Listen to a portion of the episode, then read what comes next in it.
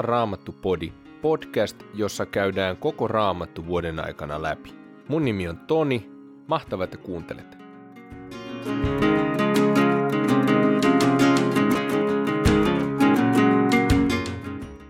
Tänään luetaan ensimmäisestä Mooseksen kirjasta luvut 45 ja 46, hebrealaiskirjasta 10. luku ja saarnaajan kirjan 11. luvusta jakeet 5-10. Ensimmäinen Mooseksen kirja, luku 45. Nyt Joosef ei enää jaksanut hillitä itseään. Koska paikalla oli paljon palvelusväkeä, hän huusi, pois täältä kaikki. Niinpä ketään vierasta ei ollut läsnä, kun Joosef kertoi veljilleen, kuka hän oli. Hän puhkesi itkemään niin suureen ääneen, että egyptiläiset Faaraon hovia myöten kuulivat sen. Joosef sanoi veljilleen, minä olen Joosef, vieläkö isäni elää? Mutta hänen veljensä eivät tyrmistykseltään kyenneet vastaamaan hänelle mitään.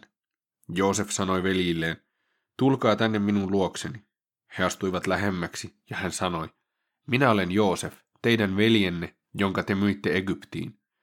Mutta älkää olko murheissanne, älkääkä syyttäkö itseänne siitä, että olette myyneet minut tänne, sillä Jumala lähetti minut teidän edellänne pelastamaan ihmishenkiä.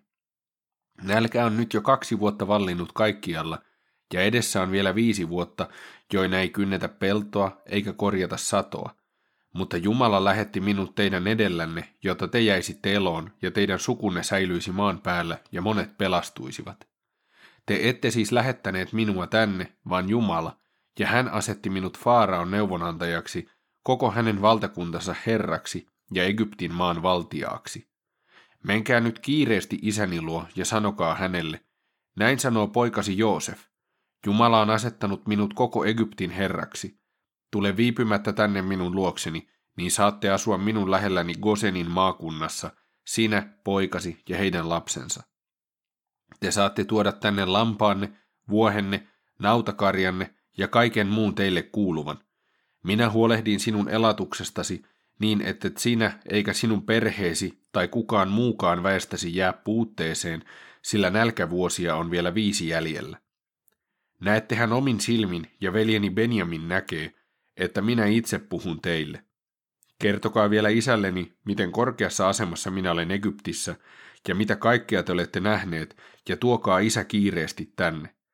Sitten Joosef lankesi veljensä Benjaminin kaulaan, puhkesi itkuun, ja myös Benjamin syleili häntä ja itki. Ja Joosef suuteli ja syleili itkien kaikkia veljiään. Sen jälkeen hänen veljensä puhelivat pitkään hänen kanssaan. Kun tieto Joosefin veljien saapumisesta tuli Faaraon hoviin, se oli mieleen Faaraolle ja hänen hovimiehilleen. Faarao sanoi Joosefille, sano veljillesi näin, kuormatkaa juhtanne ja lähtekää Kanaanin maahan. Tuokaa sieltä isänne ja perheenne ja tulkaa minun luokseni, niin minä annan teille parasta, mitä Egyptistä löytyy, ja te saatte yllin kyllin nauttia maan antimista. Saat myös sanoa heille näin. Ottakaa Egyptistä vaunuja mukaanne vaimojanne ja lapsianne varten, käykää hakemassa isänne ja palatkaa tänne. Älkää alko huolissanne tavaroista, sillä teille kuuluu kaikki, mikä Egyptissä on parasta. Jaakobin pojat tekivät niin, ja Joosef antoi heille vaunuja Faaraan lupauksen mukaisesti sekä evästä matkaa varten. Hän antoi heille kaikille uudet juhlavaatteet, mutta Benjaminille hän antoi 300 shekeliä hopeaa ja viisi uutta pukua. Lisäksi hän lähetti isälleen kymmenen Egyptin parhailla tuotteilla kuormattua aasia sekä kymmenen aasin tammaa, joilla oli kuormanaan viljaa, leipää ja muuta matkaevästä. Sitten hän päästi veljensä lähtemään ja sanoi heille, älkää riidelkö matkalla. Joosefin veljet lähtivät Egyptistä ja saapuivat Kanaanin maahan isänsä Jaakobin luo. He kertoivat hänelle, Joosef on elossa, hän on koko Egyptin maan valtias. Mutta Jaakobin mieli oli turtunut, eikä hän uskonut heitä. Vasta kun he kertoivat kaiken, mitä Joosef oli heille sanonut, ja kun Jaakob näki vaunut, jotka Joosef oli lähettänyt häntä hakemaan, hänen henkensä elpyi. Hän sanoi, se on sittenkin totta, poikani Joosef elää. Minä lähden Egyptiin ja saan nähdä hänet ennen kuin kuolen. Luku 46 Niin Israel lähti liikkeelle ja otti mukaan kaiken väkensä ja omaisuutensa. Kun hän saapui Beersebaan, hän uhrasi teurasuhreja isänsä Iisakin Jumalalle. Yöllä Jumala sanoi Israelille näyssä, Jakob, Jakob. Hän vastasi, tässä olen. Jumala sanoi, minä olen Jumala, isäsi Jumala. Älä pelkää lähteä Egyptiin. Minä teen sinusta siellä suuren kansan. Minä itse tulen sinun mukanasi Egyptiin ja tuon sinut sieltä myös takaisin, ja Joosef on painava sinun silmäsi kiinni. Jaakob lähti Bersebasta, ja hänen poikansa kuljettivat hänet sekä lapsensa ja vaimonsa Egyptiin niillä vaunuilla, jotka Faarao oli lähettänyt noutamaan häntä. He ottivat karjansa ja kaiken muun omaisuutensa, jonka olivat Kanaanin maassa hankkineet, ja niin Jaakob ja koko hänen sukunsa tulivat Egyptiin. Jaakob vei kaikki poikansa ja pojanpoikansa, tyttärensä ja poikiensa tyttäret, koko sukunsa mukanaan Egyptiin. Nämä ovat Egyptiin tulleiden israelilaisten Jaakobin jälkeläisten nimet. Jaakobin esikoinen oli Ruuben, ja Ruubenin pojat olivat Henok, Pallu, Hesron ja Karmi. Simeonin pojat olivat Jemuel, Jamin, Ohad, Jakin, Sohar ja Saul, jonka äiti oli kanaanilainen. Leevin pojat olivat Gerson, Kehat ja Merari. Juudan pojat olivat Er, Onan, Sela, Peres ja Serah. Er ja Onan olivat kuolleet Kanaanin maassa. Peresin pojat olivat Hesron ja Hamul. Isaskarin pojat olivat Tola, Puvva, Jasub ja Simron. Sebulonin pojat olivat Sered, Elon ja Jahleel. Tässä olivat Lean pojat, jotka hän oli synnyttänyt Jakobille Mesopotamiassa, ja näiden poikien pojat. Mesopotamiassa Lealle oli syntynyt myös tytär Dina. Näitä Jakobin jälkeläisiä, poikia ja tyttäriä, oli 33. Gaadin pojat olivat Sifion, Haggi, Suni, Esbon, Eri, Arodi ja Areli. Asserin pojat olivat Jimna, Jisva, Jisvi ja Beria, ja heillä oli sisar Sera. Berian pojat olivat Heber ja Malkiel. Näiden 16 Jakobin jälkeläisen kantaäiti oli Silpa, jonka Laaban oli antanut orjattareksi tyttärelleen Lealle. Jakobin vaimon Raakelin pojat olivat Joosef ja Benjamin. Joosefille syntyivät Egyptissä pojat Manasse ja Efraim, ja heidät synnytti Asenat, Onin papin Potiferan tytär. Benjaminin pojat olivat Bela, Beker, Asbel, Gera, Naaman, Ehi, Ros, Muppim, Huppim ja Ard. Näitä Jakobille syntyneitä jälkeläisiä, joiden kantaäiti oli Raakel, oli neljätoista. Danin poika oli Husim. Naftalin pojat olivat Jahseel, Guni, Jeser ja Sillem. Näiden seitsemän Jakobin jälkeläisen kantaiti oli Bilha, jonka Laaban oli antanut orjattareksi tyttärelleen Raakelille. Jakobin jälkeläisiä, jotka tulivat hänen mukanaan Egyptiin, oli kaikkiaan 66 henkeä ja vielä lisäksi hänen poikiensa vaimot. Joosefin poikia, jotka olivat syntyneet hänelle Egyptissä, oli kaksi. Näin oli Jakobin sukuun kuuluvia tullut Egyptiin kaikkiaan 70 henkeä. Jakob lähetti Juudan edellään Joosefin luo ilmoittamaan heidän saapumisestaan Goseniin. Niin he tulivat Gosenin maakuntaan, ja Joosef valjastutti vaununsa ja lähti sinne isäänsä Israelia vastaan. Heti kun hän näki Jaakobin, hän riensi syleilemään häntä ja itki pitkään hänen olkaansa vasten. Israel sanoi Joosefille, nyt voin kuolla rauhassa. Olen nähnyt sinut ja tiedän, että sinä olet elossa. Sitten Joosef sanoi veljilleen ja isänsä koko väelle, nyt minun täytyy palata Faaraan luo kertomaan, että veljeni ja isäni, jotka asuivat Kanaanin maassa, ovat tulleet luokseni. Sanon hänelle, että te olette paimenia, olette aina olleet karjan kasvattajia ja olette nyt tuoneet tänne lampaanne, vuohenne, nautakarjanne ja kaiken muun omaisuutenne. Kun sitten Faarao kutsuu teidät luokseen ja kysyy, mikä teidän ammattinne on, niin sanokaa, me, sinun palvelijasi, olemme olleet karjan kasvattajia nuoruudestamme tähän päivään saakka, kuten esi-isämmekin. Silloin saatte jäädä asumaan Goseniin, sillä egyptiläiset eivät siedä keskuudessaan paimentolaisia, joilla on lampaita ja vuohia. Kirje hebrealaisille, luku 10.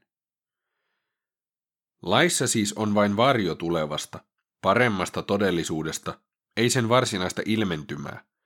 Vaikka lain määräämät uhrit toistetaan vuodesta toiseen, laki ei ikinä pysty tekemään pysyvästi täydellisiksi niitä, jotka astuvat Jumalan eteen. Muutoinhan uhraaminen olisi lopetettu, jos ne, jotka ottavat osaa Jumalan palvelukseen, olisivat jo kerran tulleet puhdistetuiksi, heillä ei olisi enää mitään syntejä tunnollaan. Mutta uhrit päinvastoin muistuttavat synneistä joka vuosi. Mahdotontahan on, että härkien ja pukkien veri poistaisi synnit. Siksi Kristus sanoo maailmaan tullessaan, uhreja ja lahjoja sinä et halunnut, mutta sinä loit minulle ruumiin. Polttouhrit ja syntiuhrit eivät sinua miellyttäneet. Silloin minä sanoin, tässä olen. Niin kuin minusta on kirjakäärön kirjoitettu, niin olen tullut tekemään, täyttämään sinun tahtosi, Jumala. Hän sanoo siis ensin, uhreja ja lahjoja, polttouhreja ja syntiuhreja sinä et halunnut. Ne eivät sinua miellyttäneet, vaikka näistä uhreista on laissa määräykset. Mutta sitten hän sanoo, tässä olen, olen tullut täyttämään sinun tahtosi. Hän siis kumoaa nuo määräykset asettaakseen niiden tilalle Jumalan tahdon. Tämän tahdon mukaisesti meidät on pyhitetty ainutkertaisella uhrilla, kun Jeesus Kristus uhrasi oman ruumiinsa. Jokainen pappi seisoo joka päivä toimittamassa Jumalan palvelusta ja uhraa kerran toisensa jälkeen samat uhrit, jotka eivät milloinkaan voi poistaa syntejä. Kristus sitä vastoin on uhrannut yhden ainoan syntiuhrin ja asettunut pysyvästi istuimelleen Jumalan oikealle puolelle. Hän odottaa siellä, kunnes hänen vihollisensa pannaan korokkeeksi hänen jalkojensa alle, sillä hän on jo yhdellä ainoalla uhrilla tehnyt pysyvästi täydellisiksi ne, jotka pyhitetään. Tästä todistaa meille myös pyhä henki. Ensin näin. Tämän liiton minä teen heidän kanssaan tulevina aikoina, sanoo Herra. Minä asetan lakini heidän sydämeensä, kirjoitan sen heidän sisimpäänsä. Ja sitten, heidän syntejään ja vääriä tekojaan minä en enää koskaan muista. Missä synnit on annettu anteeksi, siellä ei enää tarvita syntiuhria.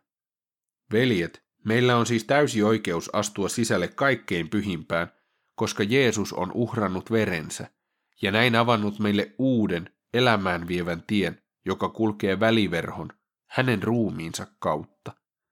Meillä on suuri ylipappi, jonka haltuun on uskottu Jumalan koko huone. Astukaamme sen tähden Jumalan eteen vilpittämin sydämin ja varmoina uskossamme, sydän vihmottuna puhtaaksi pahasta omasta tunnosta ja ruumis puhtaalla vedellä pestynä. Pysykäämme horjumatta tunnustuksessa ja toivossa, sillä hän, joka on antanut meille lupauksensa, on luotettava.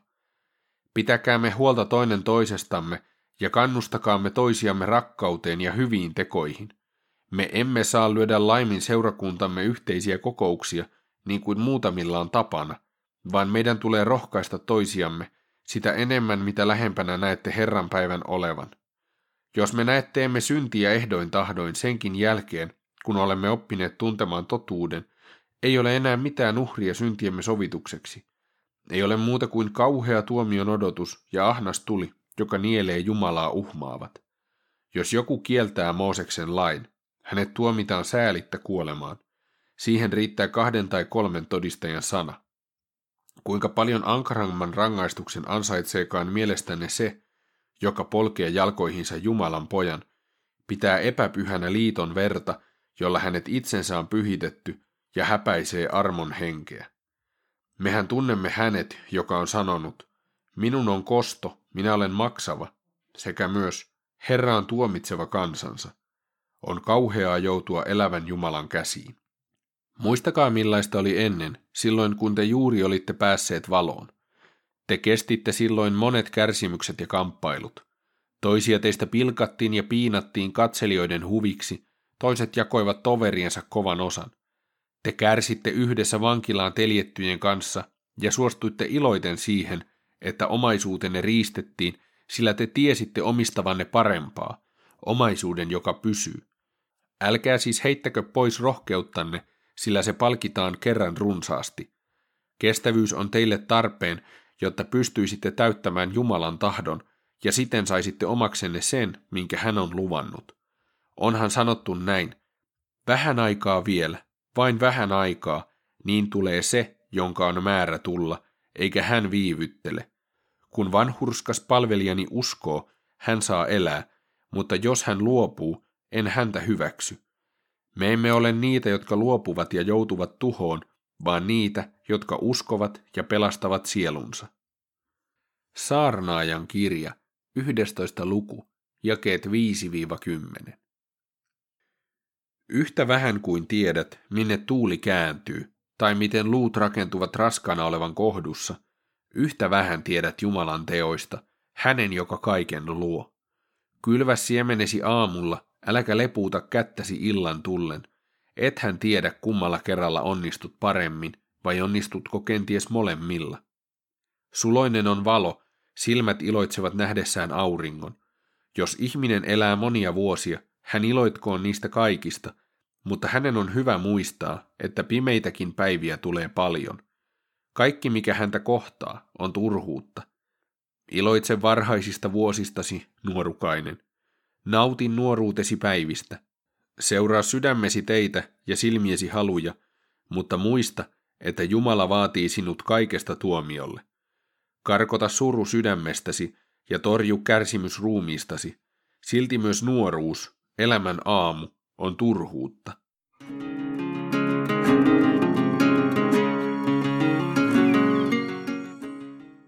Saarnaajan kirjassa puhutaan tänään siitä, miten vähän me tiedetään Jumalan teoista.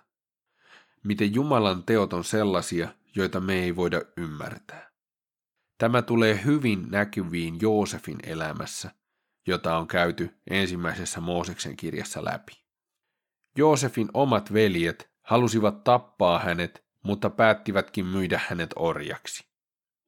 Ja lopulta kävi niin, että Joosef oli se henkilö, jota Jumala käytti pelastamaan hänen omat veljensä ja koko Egyptin nälänhädältä. Uskallatko sä luottaa Jumalan suuruuteen? Luotatko sä siihen, että Jumala tietää paremmin kuin me ihmiset?